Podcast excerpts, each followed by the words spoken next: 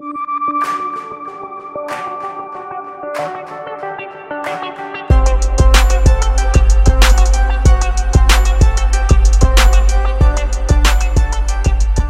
I went on a road trip with the family This weekend. this weekend, and I had a dream that when I came back, it was like The Walking Dead and zombies and stuff like that. So, originally, I thought this was all overblown, but what do you think? Like, I think what we should do today is separate fact from fiction all right, and break it down so people out there and listeners feel empowered.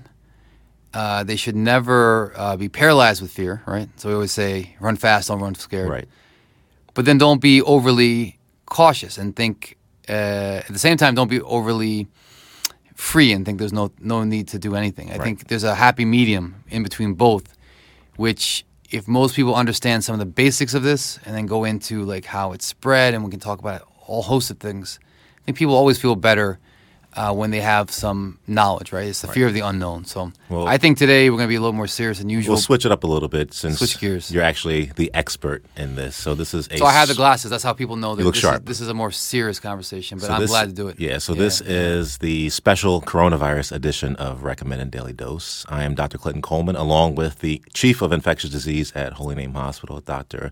Suraj Saggar. What's up? How are you? So um, I just want to give you some stats. So you know, as of as of today in the U.S., I think there were a total of 164 cases. Well, Well, by the time I look this up, Right. it may, by the time this comes out, So may be a little perfect. When you say cases, those are diagnosed cases. Right, right. And there's total deaths. But worldwide, there were 109,000 and um, like 3,800 Right. deaths. Right. Which shocked me is when I heard what Italy had done. They quarantined, you know, a large proportion of their population. Essentially made the whole country a red zone, shut it down. Well, first it started off with 16, 17 million in like Venice and Milan, but then most recently now the whole country is Yeah, they started in the northern part of Italy, um, which is beautiful, by the way. You ever been there? No. When things calm down, I want you to go there. Okay. It's really beautiful. Been to Rome, but Uh, great cheese. But this is something that I think we should talk about. And So uh, my question to you is: right. Is this? Are we right to be paranoid? Is this overblown, or So you know Now- tell- I used I'll- to think that, I'll- but now I don't think. it. No, I'll tell you perfect. Someone said, Doc, it's not a time to panic. And I tell them very honestly, it's never a time to panic. We never, never panic. It doesn't make any sense. It doesn't Right. help anyone. It doesn't help patients, it doesn't help doctors, it doesn't help public health system. Right? So let's take it down. Let's break it down one step at a time. So we're talking about COVID 19. Okay, so that's the coronavirus. That is the syndrome. Coronavirus identified 2019. Okay. So it came out of uh, Wuhan City in Hubei province in China. okay. First described WHO in the end of December. So COVID 19. But the virus is called SARS, Severe Acute Respiratory Syndrome, COVID 2, coronavirus 2. So why is that? All right. So when people say coronavirus, it's been around since the 60s. Right.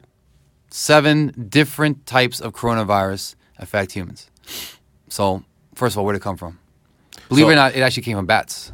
That's what. That was my question. So I, th- I think you know part of it is reassuring.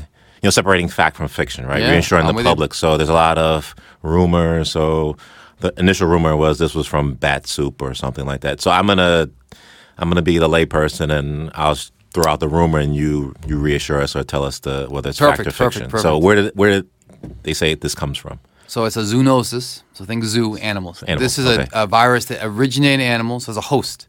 So there's some bats out there that have you know runny noses, sniffly Okay. noses. Okay. That's where this virus uh, originated. Now that's the family coronavirus. We've seen over time they've jumped to humans. So that is the zoonosis part. It's a virus that affects humans, but originally came from animals. Now there's animal to animal transmission. So there's got to be intermediate hosts. So we think about SARS back in 2003.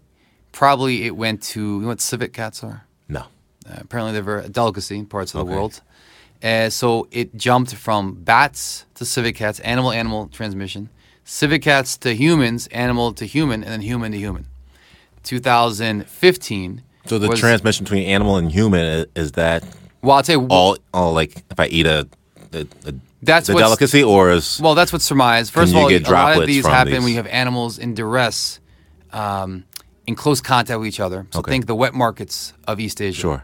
So you're gonna have a lot of animals that maybe don't normally uh, ever get together in such close proximity in nature. They're under duress. They might not be the healthiest animals, right? They're waiting to be slaughtered or eaten. So then you very easy, and then you have humans walking through. So you have essentially a petri dish of virus, you know, we won't have a religious talk today, but whether Okay. whatever your theories are, it's theory. Right. They want to theory of evolution. They just want to survive, just like humans. Right. So they're constantly looking for new hosts to reproduce and hijack the machinery and reproduce and spread and spread. Right. So if you can go from a bat to another animal to a human, the virus will do it. They'll mutate so they can constantly find new hosts to infect. My question: How is that transmitted from an animal to a human? Like if your cat. Or So it's a great question. dro- Uh, is it a cold that they sneeze and you get it, or from this case, So the listen, assumption thi- was this sounds like a storybook. A bat eats some fruit. right? Uh, bat guano is on the fruit. The fruit falls down to the ground. An animal comes by and eats that. Now the virus has found a way to enter that animal uh, DNA. And a human comes by and eats that animal.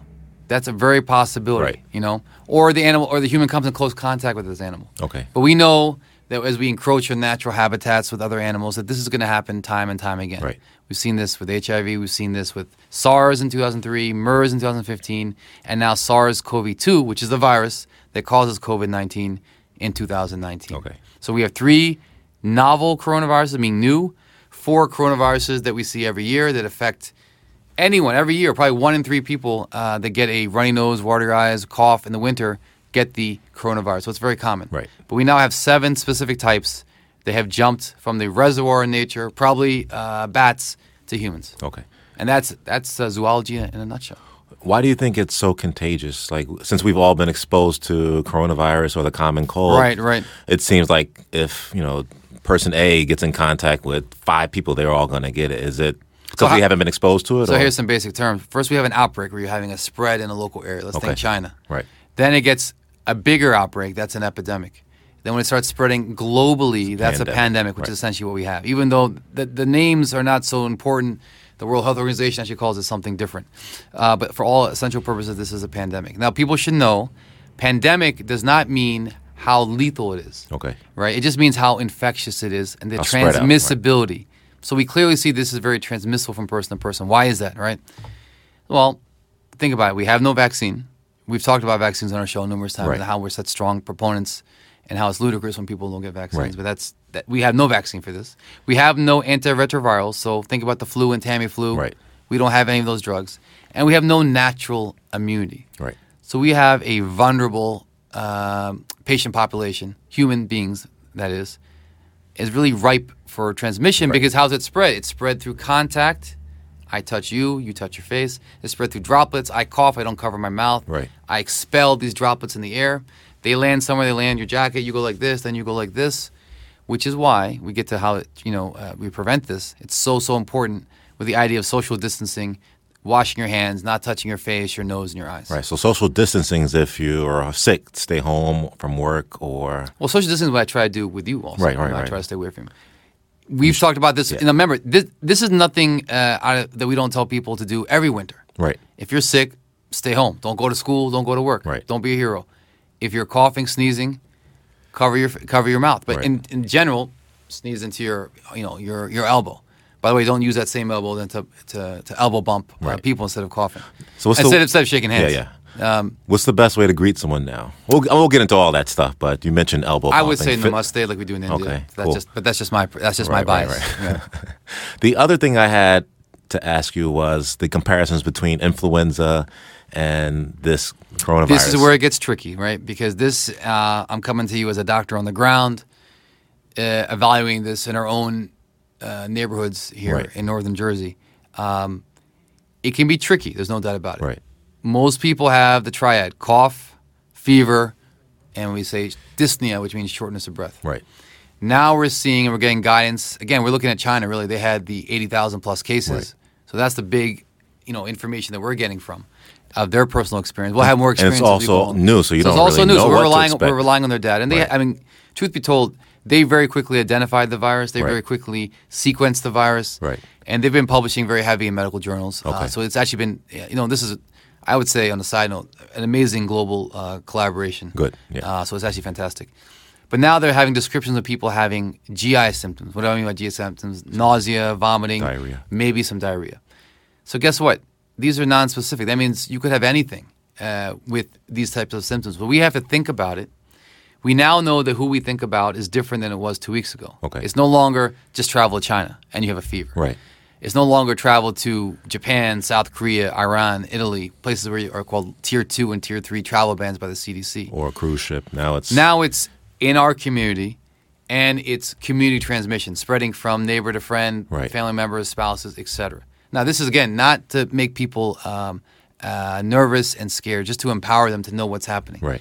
So, how do we use that information now? When we're in the hospital situation, when we're in the ERs, when we're in the medical offices, we're going to evaluate a little closer. You know, could these symptoms be truly uh, a coronavirus? Let's take a step back. Let's remember that there's plenty of viruses floating around. Right. There's plenty of influenza, other viruses, human metapneumovirus.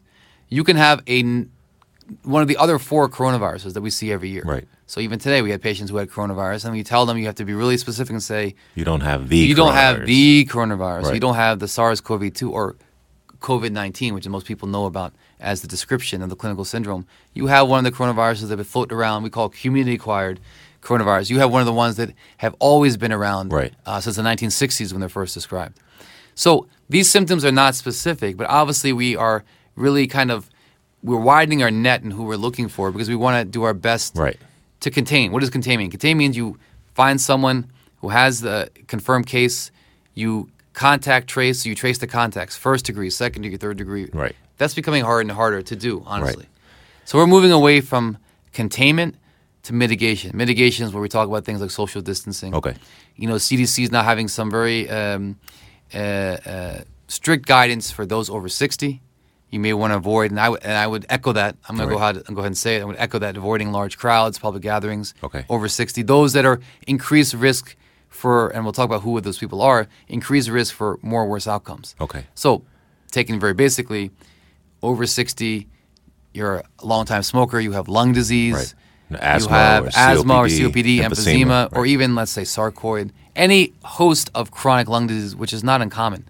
Uh, you are on medications that depress your immune system. Right. So, you might have lupus, you might have rheumatoid arthritis, You transplant patient. transplant patient, anti-rejection. You might be um, a chemotherapeutic patient.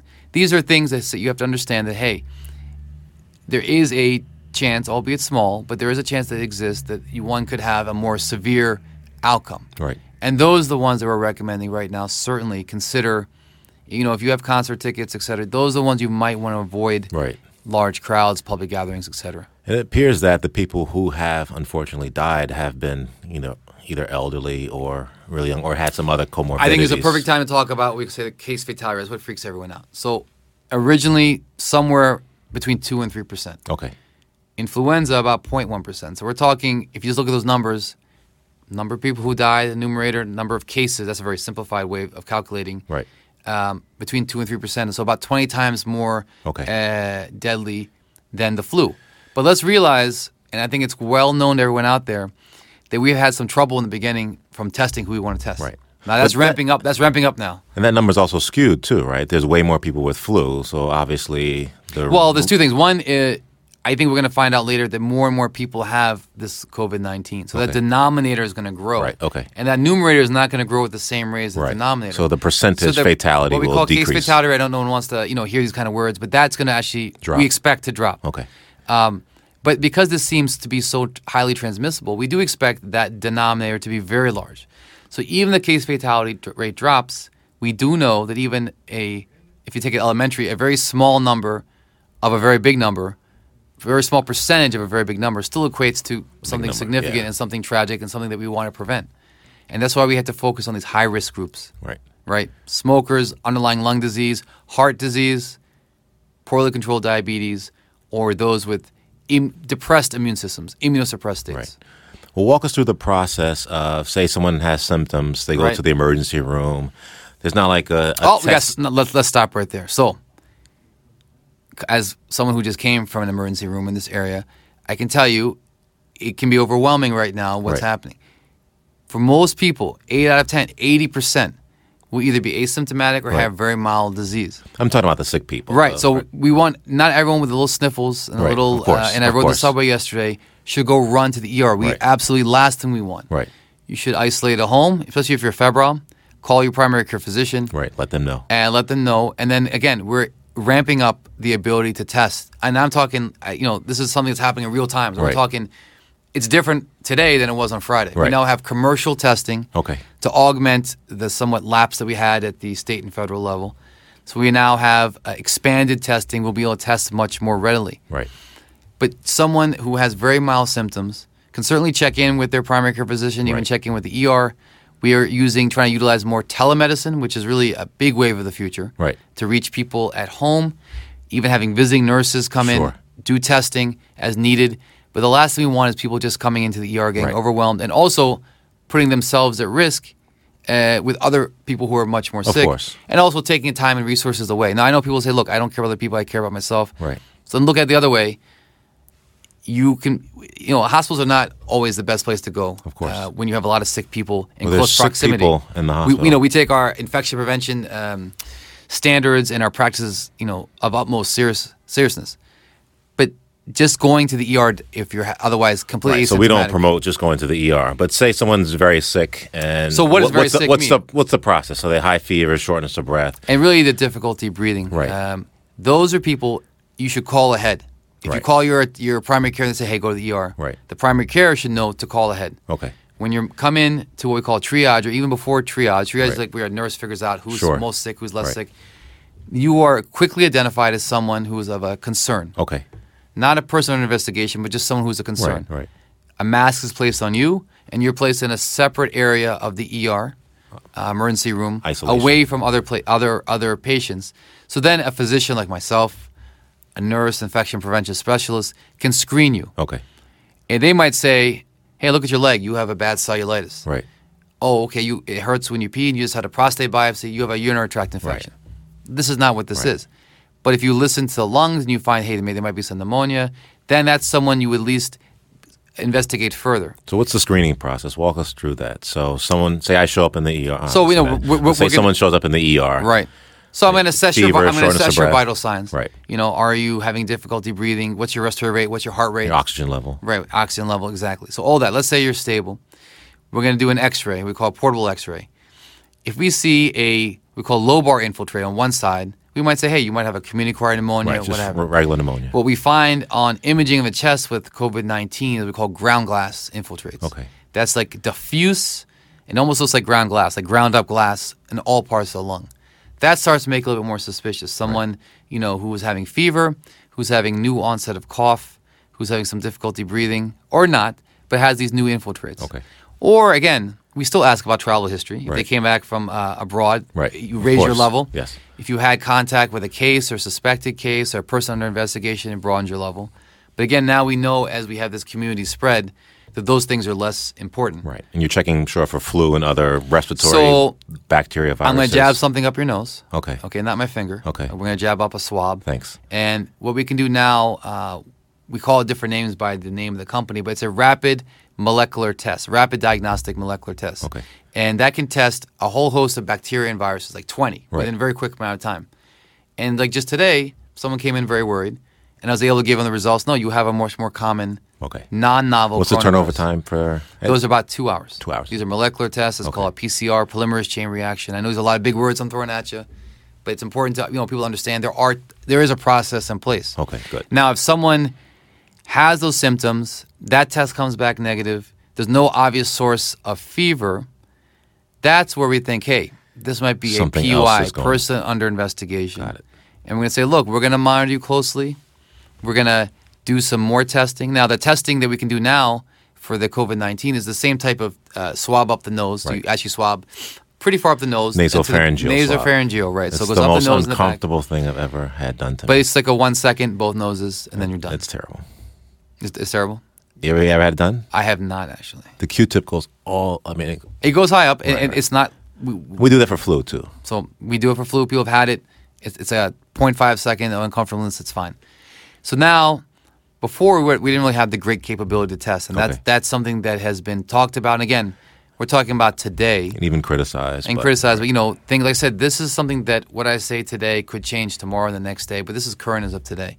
Um, the testing last week, you asked me, we're having a big problem. We're now ramping up our ability to test, which is a fantastic thing. Now, where do we test? Some people may realize or may have heard in South Korea they almost have like a drive-through test. Because if you think about it, if you have a bunch of sick people in a closed space like an ER, Right. not helpful. Yeah. great great way of just spreading germs from person yeah. to person. Today was actually a warm day. What if we had a tent or a drive-through area where you, you don't have to get out of your car? Right. You pull up, someone's wearing a mask. They're all they're appropriately uh, covered. You roll down your window, swab your nose. You get a little slip, a little piece of number. We'll call you. Okay. That's what we're hoping to get through. Something Smart. along those lines. Right. Now, if you're going to ask, you know, are you going to get fries or a coffee with that? The answer is no. No, no. no. This is strictly Supersizing, no. supersizing to a different type of test. Right. No, this is strictly COVID nineteen testing. I feel like we had to have a joke because it's a very serious conversation. And to be honest, I'm not used. I'm not used to talking so seriously to you. It's hard to listen to. I mean, this is great information, but I'm waiting for a joke every. You're waiting for a joke. I think this is, you know, the people have been asking for all this information. Well, you it- let's take a step back. This is probably the first um, pandemic, epidemic, whatever you want to call it. Name's not important in the social media age. right. And as hard as it is to believe, you can't believe everything you read on Instagram or. Twitter, right? It's Yes. hard to believe. So I think it's of utmost importance wherever you get your news, make sure it's vetted. And you know, every professional society, whether it's the Journal of American Medical Association, New England Journal of Medicine, Infectious Society of America, they're all trying to get the the the uh, point across via podcasts like Right. ours, uh, Instagram, whatever it might be, uh, you know, Right. tweets, because we know that's how a majority of people, a significant percent of people get their news. So I just encourage people out there to just always vet their sources. There's a lot of uh, memes going around Right. of just nonsense that you know someone's uh, cousins, uncles, brothers, and down on the on the ground in Italy, and it's like the zombie apocalypse, right? right, right. We have to really, and I encourage people uh, to really take stock of where they're getting their information Right. from. And you know, two weeks ago, everyone on, on social media was a political pundit. Right. Now apparently, people have just you can skip the fellowship, and now everyone's an ID specialist. Right. How did that happen? I don't know.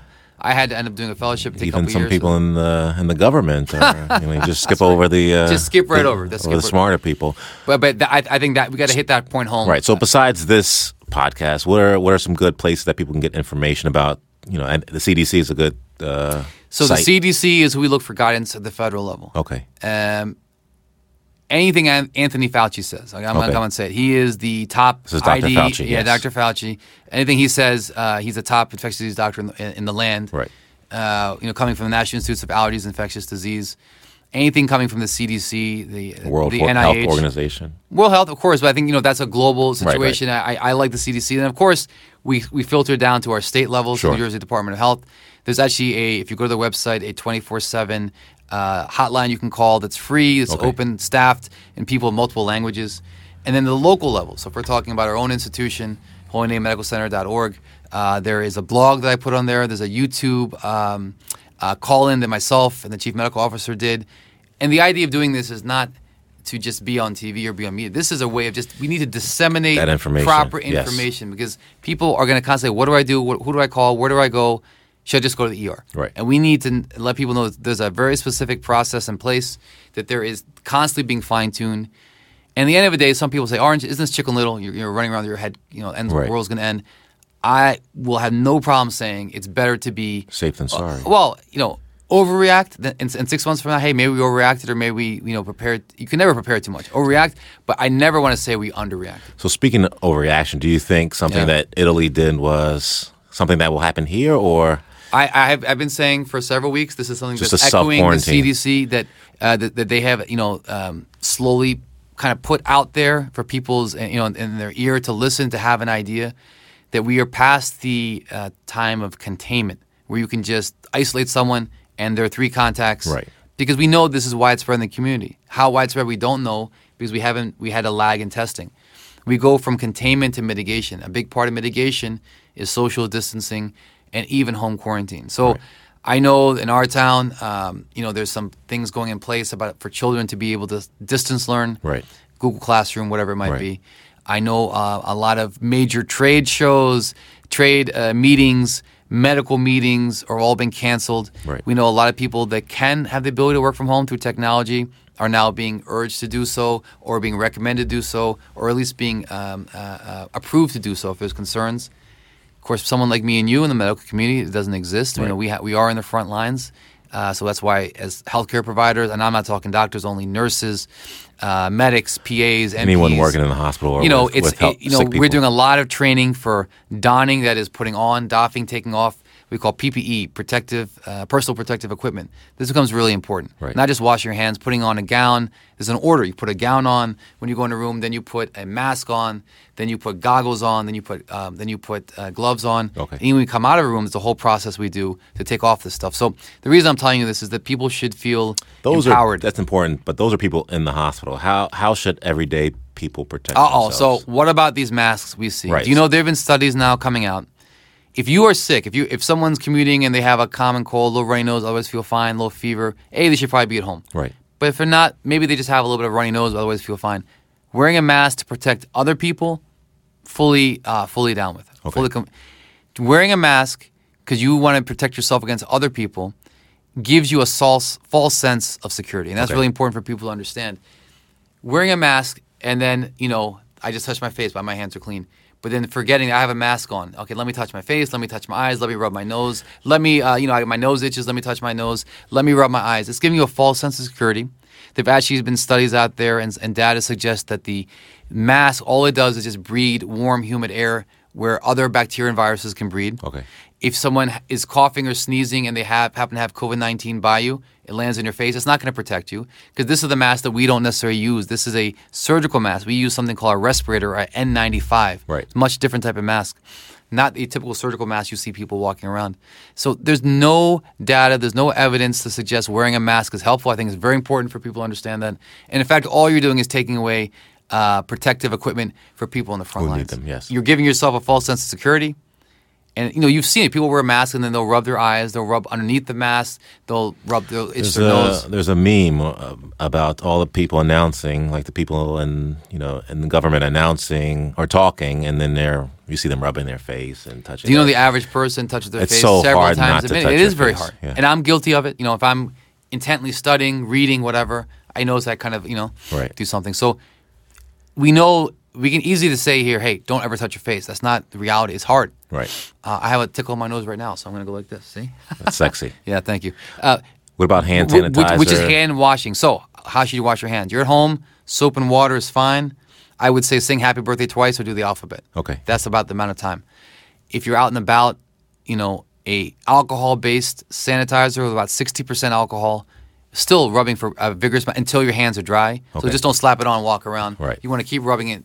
And again, it takes about 15, 20 seconds also until your hands are dry. That's the way to go. Okay. Now I know that people are saying there's runs on, uh, there's a scarcity of all these things, but again, wash your hands with good old fashioned soap and water does fine. work. Okay. Yeah. Wow. So, say someone unfortunately contracts this. What's the treatment? All right, so that's a great question. It really depends on what their symptoms are. 80%, again, I'll repeat it 80% of people will have no symptoms or very mild symptoms. In fact, so mild that they might not even see the doctor. Right. For all you know, you and I have had it and have recovered. We just don't know. Right. Now, 20%, those 20% will have moderate to severe disease. And it's really that 3 to 5% of severe disease, again, heavily weighted in the elderly, smokers, underlying lung disease, Right. So a diabetes, certain heart disease. Right. will have mo- Those are the ones who could progress, unfortunately, to respiratory failure. That means they need to be intubated. They need a lot of oxygen. Or maybe they won't be intubated, but they need oxygen through their nose. They need something called BiPAP Or a mask. Or uh, what have you, a venti mask, Yes. whatever it might be, right? High flow oxygenation. Um, now it's a bell-shaped curve. We're always going to have outliers. Medicine is never uh, black and white. There's always a gray zone. But if we look overall, in general, those 35 and younger that are healthy, that are healthy, uh, don't seem to have much manifestation of disease and much severe disease. Why is that? It's unclear. We do know that this virus uses an enz- a, a um, enzyme called ACE2, which is found in the lung. So it's basically a protein to kind of hijack it and use that as an entryway into the body. So that's why we say this has an affinity or predilection uh, uh, uh, for the lungs itself and Okay. causing. That's why it causes more lung issues than other Than issues. anything else, yes. Now, why do you have some of these GI issues beforehand? It's not clear. Uh, why do some people develop these very severe diseases, severe manifestations? So we call cytokine storm. So in some people, again, in, in, in, induce a very severe reaction. Think dominoes. Once you have one down, they all start falling everywhere. Right. We call that cytokine storm. There's some data being looked at this thing called interleukin six, and can you block that, and that'll make people better. There's a lot of great science coming extremely quickly. Right. Considering this was just just described in December of 2019, we have uh, a clinical trial at University of Nebraska Medical Center of a drug that was looked at Ebola. You remember Ebola Yep. from 2015? This drug did, was not, unfortunately, uh, had activity against that. That was actually 2014. But in 2015, it was shown to have efficacy, activity against MERS in monkeys. So and in the test tube. So in vitro and in vivo. There's now first uh, clinical trials being uh, utilized for that. We're hoping to expand that nationwide. There's a vaccine that's being looked at by a company called Moderna, but that's 12 to 18 months away. So Right. It has to go certainly the not. whole process with the even if they fast track it, 12 to 18 months. Wow. So not ready for this winter. And to be f- frank, if this virus becomes endemic, endemic means it starts repeating itself. It doesn't just go away.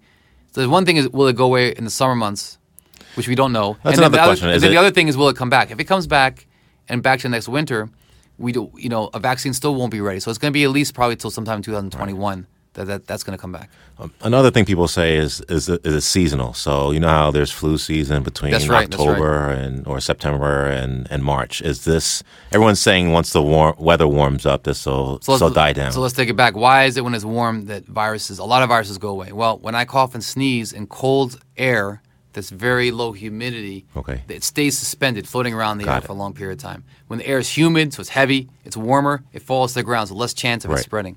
Also, obviously, in the cold weather, uh, people are cohorted together. They're indoors, sure. they're hanging out, right? when it's warm, people are Uh, outside. Like, what do you do when it's cold outside? You just I'm in the house. you're in the house, yes, just Netflixing, the chilling, family. the whole Netflix. thing. Yes, But imagine people tend to congregate in close of course. parties are inside; they're not outside. You're not having a pool party; you're having a house party with Right. a bunch of people. So there's nothing magical about the No, but the virus itself. well, it's, it's, just the air. situation. It's the air in terms of how the particles spread. It's the close proximity of people in the cold, and then some people surmise that as the uh, spring and summer and the sun tilts towards the earth, you have better UV light or, or stronger UV light. Okay. So that the viruses are less able to um, uh, survive on surfaces and things like that. They're, essentially, they're destroyed by light. So we don't know. That's what everyone asks. Doc, won't this go away when it gets warmer Right. outside? We hope. I sure hope. yes. Will it go away when it when it gets warmer? Will it just simply shift to the southern hemisphere? Which yes, it's less populated, but we live in a global economy, so global world. So you're always you know plane right away, right? Right, right. From Africa, from uh, uh, you know sub-equatorial Africa, South America, Australia, Sure. what have you. And even if it goes away, will it just come back? We do know that there's some other coronaviruses that kind of exist throughout the year. So it's not a given that this will be seasonal Right. and by no means a given that this is a one and done thing. We have seen the virus uh, sequenced in California. It's already about 6% different than the virus in China, where we assume it originated. So, what does that mean? Wow. The virus, as it mutates, just like in human DNA, you get these errors of mutation, of, of replication. So, as it's reproducing, you just get natural errors in there. So, now it's already about 6% different than China. Now, the thing is, viruses don't want to kill their host. Okay, I know we don't use these kind of words, but their idea To have the host alive so they can Oh, replicate. right. Yeah. So some a lot of times when viruses will mutate, they actually become less hardy. They actually become weaker. Opposite could be true. I know I'm giving you a lot of unknowns, but yeah. these are things that we, as doctors and you know, doctor scientists and public health officials, this is what we're looking at. right. So uh, And people a lot smarter than me. I'm talking virologists, other people. Uh, I didn't think there was anyone more smarter than you. no, it's just not. It's just the good-looking part. yeah. besides myself. Yes. Um, what about uh, people asking if it's safe to travel? Do you, you recommend that? It's a difficult question, um, and I'll give a difficult answer. CDC is now recommending no cruise travel. Uh, Definitely no cruise, all right? obviously. So um, at least for now. Right. you know, the, the, the party line keeps changing on travel. I, I cannot say with good faith that there's no risk traveling. Before we would say, okay, as long as I don't go to China, don't go to South Korea, don't go to Japan, Italy, I'm Right. fine. But we know that these things spread. There can be a lag from when it's when pe- it's in the community and when it actually becomes known because there's a incubation period of up to two weeks. Right. You have to ramp up the testing. So I don't. I think people need to constantly reevaluate. Right. And I know that's not pleasing for people. Spring break's coming up Sure. people, hey, am I going? Am I not going? Right. I would say you have to constantly be vigilant and assess the situation. You know, we know that certain employers may may require uh, recommended furloughs. I'm talking on a very general basis Sure. here. So people have to keep these things in mind. Um, you know, full disclosure, I'm supposed to go to Iceland in April, and my my answer is I just don't know. It's a wait and see Right. approach. Um, I know people like to ask Doc, what is the answer? Is it A or is it B? Right. And this is definitely It's a a lot C. of gray It's definitely a Yeah, C. yeah. yeah, this is kind of uncharted territory. Wow. Do you have any, you know, summary recommendations for people who are All right, you know, so one- scared or nervous. One or- is you never want to be uh, panicking. You run fast. You don't run scared. right. Uh, you hope for the best. You prepare for the worst. That's what we're doing here. Um, anytime people get anxiety about this, eighty percent of the time, eighty percent of the time, it's a large percent of the time, people are going to be just fine, have no symptoms or very mild symptoms. Doesn't mean that twenty percent of people are going to have severe symptoms. You're going to have moderate to severe, which means you might require some hospitalization. You might require oxygen for a couple of days. Right. Uh, we've heard reports of people who went to the hospital, a couple of days, required oxygen, no problem. Now we're getting smaller numbers, three to five percent. Right. Those are the ones that are concerning. Those are the ones that may require prolonged stays in the hospital, stays in the ICU, and more advanced uh, means of giving oxygen. So we have to present the data as we know it. Uh, we have to understand that this is a fluid uh, uh, a situation that is Right. constantly changing. We know that people can be empowered by, again, social distancing, washing your hands often, not touching your mouth, your face, your eyes. If you're a particular risk groups that we described, highly consider avoiding um, large gatherings of people Sure. Yeah. and you know i think people should prepare now uh, for their children being at home uh, so then you know have their daycare situation set up um, having some essentials like especially for the elderly so they don't have to go to the pharmacy have some Stock up groceries check on food, stock on food things like that this is potential for something that's unprecedented in the united states would be, which would be mass home isolation we're already telling people if they're sick stay home Right. this is now we're talking about people that are healthy staying home for prolonged periods of time. Again, it's I acknowledge it. Many people have acknowledged it that this is something unprecedented, but this is something we have to prepare for now, uh, so that fine, you have a little staycation at home, you're comfortable at home. Uh, many people can work from home. Right. Just you know, and I mentioned doctors and, and those at the forefront. Uh, Having to go in, but we are trying to utilize things like telemedicine, other things. Sure. Mostly, again, our, our job is and our our focus is always uh, to protect our patients. So instead of having a patient coming to our doctor's office, maybe we can use Skype. We can use uh, something called Care Cloud, other type of third-party apps just a regular that are, that are um, what we call compliant, HIPAA compliant, that enable a doctor and a and a patient to communicate. And if someone has very mild symptoms, hello, Mr. X, Mrs. S, how are you doing? You're feeling fine. You have a temperature, but you're checking in. You're watching TV. You're doing okay. Stay Right. home. And then you know we assess on a daily basis. We check in. How they're doing, That's yeah. really a big part of this, and that's something that I think we're going to see more and more, not just for this situation, but in general medicine. Telemedicine is a very powerful tool. Wow. We should do a whole different episode on telemedicine later. We should. Yeah. Um, but we wanted to thank you for coming. Hey, it's my pleasure. This is actually your job, so you're supposed to be here. But um, if you like this video, please subscribe. Where can people find you? Where can they find us? I was You want to do rapid fire questions? No. All right. You, no, no. no, not today. All right, no. You can do one non COVID 19 uh, question if you like.